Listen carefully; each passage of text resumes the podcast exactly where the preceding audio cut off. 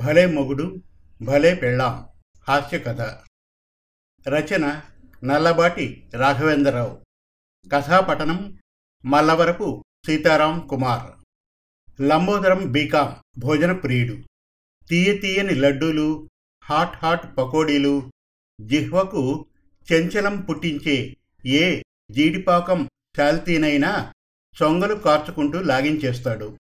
ఖచ్చితంగా చెప్పాలంటే కారుతున్న చొంగని సైతం చూపుడు వేలుతో అందిపుచ్చుకొని మరీ జుర్రేస్తాడు.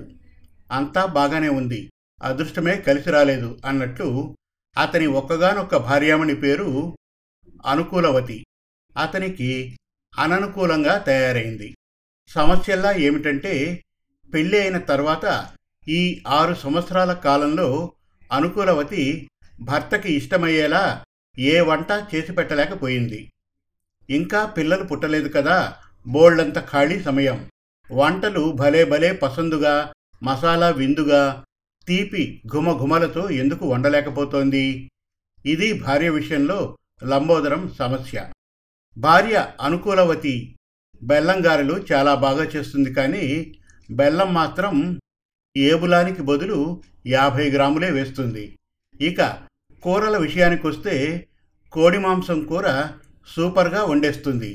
అందులో కారం మాత్రం ఆరు స్పూన్లకు బదులు అర స్పూనే వేస్తుంది. గుత్తి వంకాయ కూర అదరహో వండేస్తుంది, కానీ అందులో ఉప్పు మాత్రం మూడు స్పూన్లకు బదులు ముప్పావు స్పూనుడే వేస్తుంది. ఇక రుచి ఎక్కడ ఏడుస్తుంది? పెళ్ళైన కొత్తలో లంబోదరం పెళ్ళానికి కొత్త కదా అని ఇవేవో సరికొత్త వంటకాలేమోనని సరిపెట్టుకున్నాడు కొత్త మోజుతో. కానీ బయట హోటల్ తిండికి తన ఇంట్లో తిండికి ఏదో తేడా కొట్టొచ్చినట్లు కనపడమే కాకుండా ఈ మధ్య తినలేక తినలేక తిన్నప్పటికీ అరగక, ఒకవేళ అరిగినా మళ్ళీ పెడుక్కునా బడుక్కునా వాంతులు కూడా అయిపోతున్నాయి. ఒకరోజు భార్యను దగ్గరగా పిలిచి, ఏమోయ్ అనుకూలవతి, పెళ్ళికి ముందు నీ పేరు విని మోసపోయానోయ్. ధర్మారావు అంటారు, ధర్మాలు చేయడు. శ్రీరామచంద్రమూర్తి అంటారు, అతగాడేమో కృష్ణుడిలా శృంగార పురుషుడవుతాడు. సరే, సతీ అనసూయ అన్న పేరు పెడితే సూర్యకాంతంలా దడదడలాడించేస్తోంది. అక్కడికి నీ సంబంధం కుదుర్చుకోబోయే ముందు మా అమ్మతో అన్నాను, అమ్మ పెళ్లి కూతురు పేరు అనుకూలవతి అట, అందుకు వ్యతిరేకంగా ప్రవర్తిస్తుందేమో అని. దానికి మా అమ్మ ఏమందో తెలుసా? నీకు అనుకూలంగా లేకపోయినా పర్వాలేదురా బడవా, మాకు అనుకూలంగా ఉంటే చాలు అంటూ నా మెడలు వంచి ఒప్పించేశారు. నేనే వేశానో ఇంకెవరైనా వేశారో తెలియదు, కానీ మొత్తానికి మూడు ముళ్ళు పడిపోయాయి నీ మెడలో. అదుగో అక్కడి నుంచి మహాకర్మ మొదలైంది నాకు. చక్కగా కడుపారా ఏ రోజైనా తింటే ఒట్టు. అందుచేత ఆలోచించి ఆలోచించి ఒక నిర్ణయానికి వచ్చేశానోయ్. ఇక నీతో కాపురం చేయలేనుగాక చేయలేను. ఒకరోజా రెండు రోజుల అర్ధ పుష్కర కాలం పుష్కలంగా దాటిపోయింది. పదహారణాల తిండి తిని, ఇదిగో ఈరోజే మీ అమ్మ నాన్న, నా బంధువులు, మీ బంధువులు అందరూ వస్తున్నారు. రౌండ్ టేబుల్ సమావేశం పెట్టి నీ అంతు తేల్చేస్తాను. రుచిగా వండమని నీకు ప్రతిరోజు చెప్పి చెప్పి ఏడ్చి ఏడ్చి ఈ నిర్ణయానికి వచ్చాను. అటో ఇటో తాడో పేడో అట్టో ముక్కో తేల్చేసుకుంటాను అంటూ ఆవేశంతో ఆయాసంతో కరిచినట్లు అరిచాడు లంబోదరం. కాసేపటికి అనుకున్నట్టు అందరూ వచ్చేశారు. అనుకూలవతి రౌండ్ టేబుల్ సమావేశంలో అందరి ముందు దోషిలా నిలబడింది. ఏమ్మా, ఆయన చెప్పింది నిజమేనా? కారం ఉప్పు తీపి సరిపడా వేయడం నీకు ఎప్పటికీ అలవాటు కావడం లేదట. భర్తను అలా బాధ పెట్టడం ధర్మమేనా అంటూ అడిగాడు తాత వరస పెద్ద మనిషి. తాతయ్య గారు, పొదుపు చేస్తే నా సంసారమే బాగుంటుందని ఎప్పుడైనా కాస్తంత కారం ఉప్పు తీపి తగ్గించి వేసి వంట చేశానేమో. అమ్మ నాన్నగారు, దీనికి ఇంత అల్లరా? సరే, రేపటి నుండి ఆయనకు అన్నీ ఓ పిసరంత ఎక్కువే వేసి వండుతానులే అంటూ అందరికీ సర్ది చెప్పి పంపించేసింది. అలా ఆ రౌండ్ టేబుల్ సమావేశం ముగిసింది అప్పటికి. అప్పటి నుండి అనుకూలవతి వంటలు సూపర్ సెన్సేషనల్గా నచ్చడం మొదలైంది లంబోదరానికి. ఆహా ఓహో అయ్యారే భళిబళి భళారే అనుకుంటూ చిందు నాట్యం చేస్తూ పెదాలతో తీపి పాకం జురుకోవడం, నాలికతో కారం కూరలు నాకేయడం, నాలిక ఘాటెక్కితే నాగలోకంలో నాగరాజులా మెలికలు తిరుగుతూ ముక్కు చీదడం, కళ్ళ వెంట కారే కారం కన్నీళ్లు స్పెషల్ ఎపీరెన్స్గా భావించడం మొదలుపెట్టేశాడు లంబోదరం. అంతేకాదు మీసాలు పెంచుకొని వాటిల్ని మెలిక తిప్పడం, పెరుగుతున్న చిరుబొజ్జను చూసి అష్టైశ్వర్యాలకు అది చిహ్నమని చిలిపి నవ్వు నవ్వడం, అంతేకాకుండా ప్రతిరోజు రాత్రికి భార్యకు మూర బదులు మీటరు మల్లెపూ దండ తేవడం వగైరా వగైరా లంబోదరానికి రోజువారీ చర్యలయ్యాయి. ప్రస్తుతం లంబోదరం బ్రతుకు బంగారు పూల బాటల తోటలాగా, స్వర్ణ స్వర్గ సింహాసనం మీద రాజులాగా మారిపోయింది. అతడు మహదానందంతో చిందు నాట్యాలు, బిందె మీద నాట్యాలు, భరతనాట్యాలు, బురద మీద నాట్యాలు, కూచిపూడి నాట్యాలు, కొండ మీద కూడా నాట్యాలు చేసి పడేస్తున్నాడు. అలా అలా సంవత్సరం గడిచింది.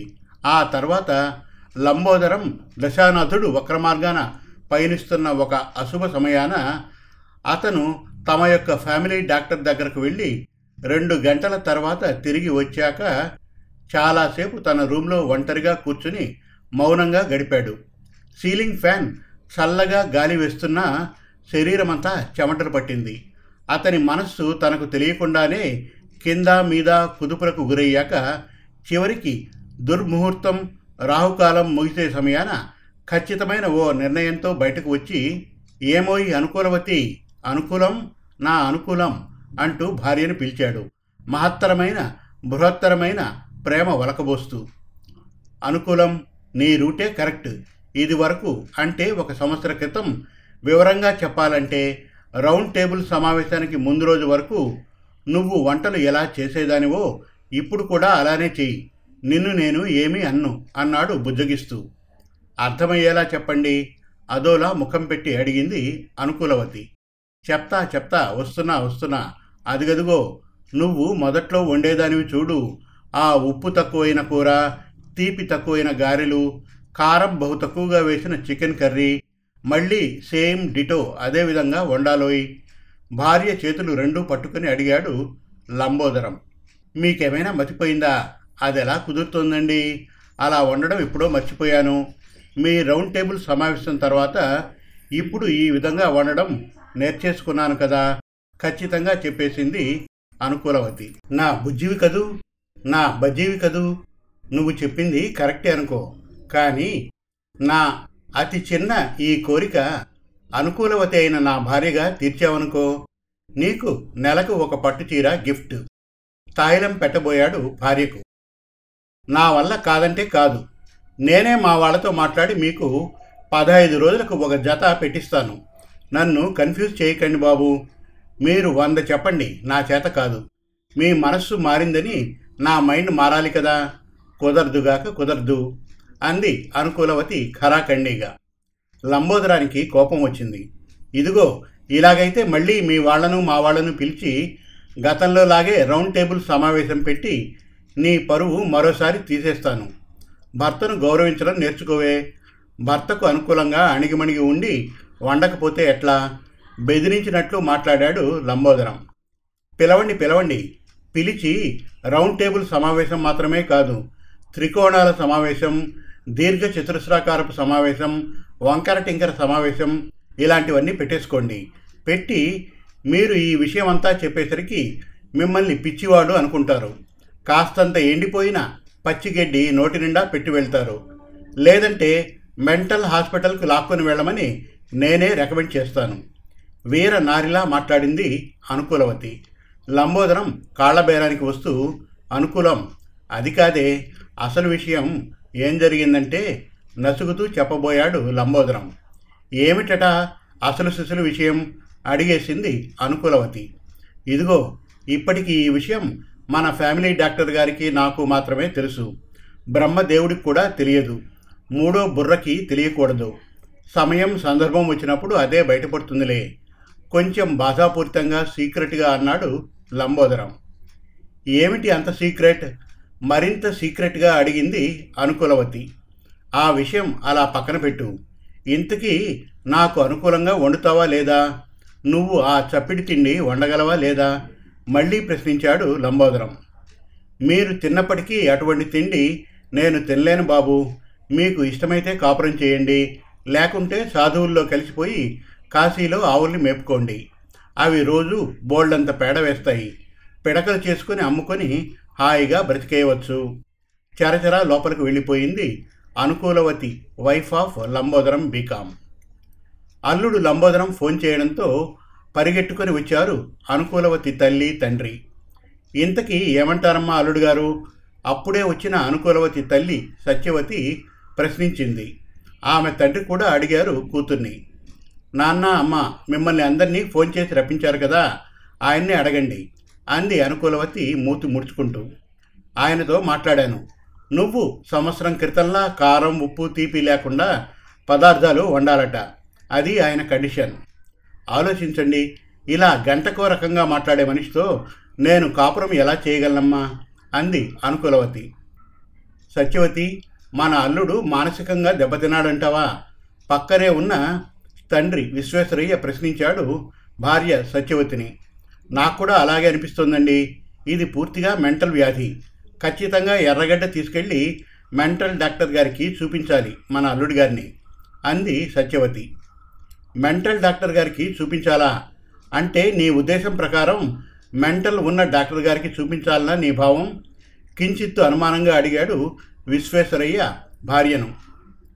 మీ భావాలు అనుమానాలు ముగ్గుబుట్టలో పెట్ట. మెంటల్ డాక్టర్ అంటే మెంటల్ ఉన్న వాళ్ళకి వైద్యం చేసే డాక్టర్ అని అర్థం. మీరో రకం. మీతో కూడా పడలేకుండా పోతున్నాను బాబు చిరాగ్గా అంది సత్యవతి. అమ్మాయి అనుకూలవతి చెప్పినట్లు ఇలా గంట గంటకు రకరకాల ఆలోచనలు మార్చే బిహేవియర్ చాలా డేంజర్. ఖచ్చితంగా చెప్పాలంటే ఇది మెంటల్ వ్యాధి. మెంటల్ డాక్టర్ గారి దగ్గరికి తీసుకెళ్దాం పదండి. అలా చూస్తున్నారేంటి? మెంటల్ డాక్టర్ అంటే మెంటల్ ఉన్న డాక్టర్ అని కాదు, మెంటల్ ఉన్న వాళ్ళకి వైద్యం చేసే డాక్టర్ అని అర్థం చేసుకోండి. పదండి పదండి అంటూ కంగారు పెట్టాడు విశ్వేశ్వరయ్య. అల్లుడు గారు, అల్లుడు గారు తలుపు తోసుకుని అందరూ అల్లుడు లంబోదరం ఉండే రూమ్ లోపలికి వెళ్ళారు. తెల్ల కాగితం మీద నల్లని అక్షరాలతో లంబోదరం రాసిన కాగితం బల్ల మీద ఉంది తప్పిస్తే లంబోదరం అనే ప్రాణం ఉన్న శాల్తీ రూమ్లో లేదు. ఆ కాగితం మడత విప్పి చదవడం ఆరంభించారు. అందరికీ నమస్కారం. నాకు పిచ్చి లేదు, గజ్జి లేదు, బూచి కూడా లేదు. మీరంతా నన్ను పిచ్చి డాక్టర్ దగ్గరకు తీసుకెళ్ళి ఇంజెక్షన్లు పొడిపించి పిచ్చి పిచ్చి చూపులతో జాలిగా చూస్తారని మీ మాటల్ని బట్టి నాకు భయం వేసింది. అలా కనుక చేస్తే నాకు పిచ్చి లేకపోయినా నిజంగా పిచ్చి పట్టేయవచ్చు. కనుక మీకు అందరికీ భయపడి మీకు కనపడకుండా నా మనశ్శాంతి కోసం ఎక్కడికో వెళ్ళిపోతున్నాను. ఆరు నెలలు తీర్థయాత్రలు చేసి తిరిగి వస్తాను. ఇట్లు పిచ్చి Lambodaram, sorry P H Lambodaram BCom. అంతా చదివిన వచ్చిన వాళ్ళందరూ నవ్వుకోవాలో ఏడవాలో తెలియని స్థితిలోకి వెళ్ళిపోయారు. ఇక ఇప్పుడు అనుకూలవతి ఇంటికి వచ్చిన వాళ్ళందరూ ఆమెను ఓదార్చి ధైర్యం చెప్పి ఆరు నెలలు ఈజీగా గడిచిపోతాయని నమ్మించి ఎవరిళ్లకు వాళ్ళు వెళ్ళిపోయారు. చేసేది లేక రాత్రి కావడంతో గదిలోకి వెళ్ళి మంచం మీద పడుకుంది ఒంటరిగా అనుకూలవతి. దబుక్కున అటక మీద నుండి రాగి చెంబు తన మీద పడింది. అదిరిపడి లేచి ట్యూబ్లైట్ వేసింది. అటక మీద తాటియాకు బుట్టల చాటు నుండి నల్లని రెండు గుడ్లు తననే చూస్తున్నాయి. అమ్మో, బావురు పిల్లి, గండు పిల్లి ఎప్పుడు దూరింది ఇంట్లో అనుకుంటూ అక్కడే ఉన్న రెండు కర్రలతో ఆ కళ్ళు పొడి చేయాలనుకుంది అనుకూలవతి. ఏమే అనుకూలం, గండు పిల్లి కాదే బాబు, నేనే నీ మొగుడిని, లంబోదరం బీకామ్ని గట్టిగా అరిచాడు పైనుండి లంబోదరం. మీరా? తీర్థయాత్రలకు వెళ్ళలేదా? పుణ్యం వచ్చును కదా అన్నది అనుకూలవతి ఆశ్చర్యంగా తలపైకెత్తి. తీర్థం లేదు, అర్థం లేదు, యాత్ర లేదు. అసలు జరిగిందేంటంటే చెప్పబోయాడు లంబోదరం. ముందు కిందకి దిగిరండి, తర్వాత చెప్దురు గాని అంది అనుకూలవతి. ఎక్కేటప్పుడు ఎలాగో ఎక్కేశానే, ఇప్పుడు కిందకు ఎలా దిగాలో తెలియడం లేదే బాబు అన్నాడు లంబోదరం. స్టూల్ తెచ్చివేసింది భార్య అనుకూలవతి. సరే, ఎలాగోలా దిగుతాను, కానీ నువ్వు నాకు మాట ఇస్తావా? నేను చెప్పే రహస్యం ఎవరికీ చెప్పనని రహస్యంగా మాట ఇయ్యి ప్రాధేయంగా అడిగాడు లంబోదరం. ముందు స్టూల్ మీద కాలు వేసి కిందకు దిగండి, ఎవరికీ చెప్పను. ఏమిటా రహస్యం అడిగింది అనుకూలవతి. అమ్మమ్మో, దిగనుగాక దిగను, ముందు మాటేయి. మీ మీద ఒట్టు, ఇదిగో మాటిస్తున్నాను, ఎవరికీ చెప్పను. అసలు ఏం జరిగిందో చెప్పండి. అనుకూలం, ఆ మధ్యన ఒంట్లో అదోలా ఉంటే చెకింగ్ కోసం మన ఫ్యామిలీ డాక్టర్ దగ్గరికి వెళ్ళాను. ఆయన పరీక్షించి ఆ రెండూ నాకు వచ్చేసాయన్నాడే, ఇంచుమించు ఏడుపు ముఖం పెట్టి అన్నాడు పైనుండి లంబోదరం. ఆ రెండు అంటే ఏ రెండు అర్థం కాక ప్రశ్నించింది అనుకూలవతి. అమ్మో, వాటి పేరు చెప్పడానికే భయమేస్తుంది. ఎవరికీ చెప్పవు కదూ, అదో పెద్ద రహస్యమే బాబు. గాలికి కూడా చెప్పను. ఇప్పటికైనా ఏమిటో చెప్పండి ఆ రహస్యం. చెవి కొంచెం దగ్గరగా పెట్టవి, వీధిలో వెళ్ళే వాళ్లకు వినపడచ్చు. వాటి పేర్లు బీపీ, షుగర్. అవి నాకు వచ్చేసాయట అన్నాడు అతి భయంకరంగా. ఓస్, ఈ మాత్రానికైనా సునాయాసంగా అంది అనుకూలవతి. అయ్యయ్యో, అలా అనకే బాబు. అవి ఉన్నాయని తెలిస్తే ముందు అత్తమామల దగ్గర, తర్వాత బంధువర్గంలో, నా ఫ్రెండ్ సర్కిల్లో నా చరిష్మా దెబ్బతింటుంది, నా చార్మింగ్ బ్యూటీకి మచ్చబడుతుంది, నన్ను ముసలాడి కింద జమకట్టేసి ఈ ముప్పై ఐదేళ్లకే ఆ ముసలివాళ్ళ గ్రూప్లో చేర్చేసుకుంటారు నన్ను. నేను ఇంకా యువకుడినే బాబు. లంబోదరం తెగ ఇదైపోతూ భార్య వైపు జాలిగా చూస్తూ అన్నాడు. ప్రపంచంలో చాలామందికి ఉన్నాయి కదా ఈ రెండూను. మీరు మరీ పెద్ద బడాయి చేస్తున్నారు, కిందికి రండి పిలిచింది అనుకూలవతి. నువ్వు అలాగని అందరినీ పిలిచి మరీ చెప్పేస్తావా? ఇదిగో చార్మినార్ టాప్ నుంచి దూకి చచ్చిపోతాను ఆ అన్నాడు లంబోదరం కిందికి దూకబోతూ. అంత అవసరం లేదండి. మన ఇంటి పక్క పాత బిల్డింగ్ పైకప్పు ఎక్కి పడితే మీరు అనుకున్న గోల్ రీచ్ కావచ్చు. సరే, మీ గురించి నాకు తెలుసు కదా, ఆ పని కూడా చేయలేరు మీరు. దిగండి దిగండి చిరాగ్గా అన్నది అనుకూలవతి. అబ్బబ్బా, నీ ముఖం చూస్తుంటే వీధిలోంచి వెళ్ళే అమ్మలక్కలను పనిగట్టుకుని మరీ పిలిచి, సుబ్బయ్యమ్మ, మా ఆయనకు బీపీ షుగర్ లేవు. నువ్వు ఒకవేళ ఉన్నాయని అనుకుంటున్నావేమో, ఖచ్చితంగా లేవని అందరికీ చెప్పు అని పనిగట్టుకుని మరీ చెప్పేలాగా ఉన్నావు. అలాగైతే ఇక నేను గొప్పవాడిని కాలేనే బాబు. ఆ బెంగతో సంపాదించలేను, నీకు బంగారపు వడ్డాణము చేయించలేను. లంబోదరం నిరాశగా అన్నాడు. ఇదిగో, ఇప్పుడు బీపీ షుగర్ బీపీ షుగర్ అంటూ భయపడ్డం కాదు. కారం ఉప్పు తీపి, కారం ఉప్పు తీపి అని ఎగిరి గంతులు వేశారు కదా, ఇలాంటివి వస్తాయని అప్పుడు తెలియదా మీకు? ఎవరిని పిలిచి మాత్రం చెప్పను, కానీ ఎవరైనా మీ ఆయనకు బీపీ షుగర్ ఉన్నాయా అమ్మా అని అడిగితే మాత్రం అబద్ధం చెప్పలేను. అబద్ధం ఆడడం మా ఇంటా వంట లేదు బాబు అంటూ అనుకూలవతి తన చేతిని అందించి భర్త లంబోదరాన్ని జాగ్రత్తగా కిందకు దించే ప్రయత్నం చేసింది. అమ్మయ్య, ఇప్పుడు నాకు అనుకూలవతి అయిన భార్య అనిపించుకున్నావు. భార్య అంటే నీలాగే ఉండాలి బాబు. నెమ్మదిగా భార్య సహాయంతో అటక మీద నుండి క్రిందికి దిగాడు Lambodaram. BCom with BP and sugar. హాస్యం కరువైన ఈ రోజుల్లో కేవలం సరదా కోసమే ఈ కథ, ఎవరిని కించపరచడానికి కాదు. కథా రచయిత నల్లబాటి రాఘవేంద్రరావు. సమాప్తం. మరిన్ని చక్కటి తెలుగు కథల కోసం, వెబ్ సిరీస్ కోసం, కవితల కోసం మన తెలుగు కథలు డాట్ కాం విజిట్ చేయండి. Thank you.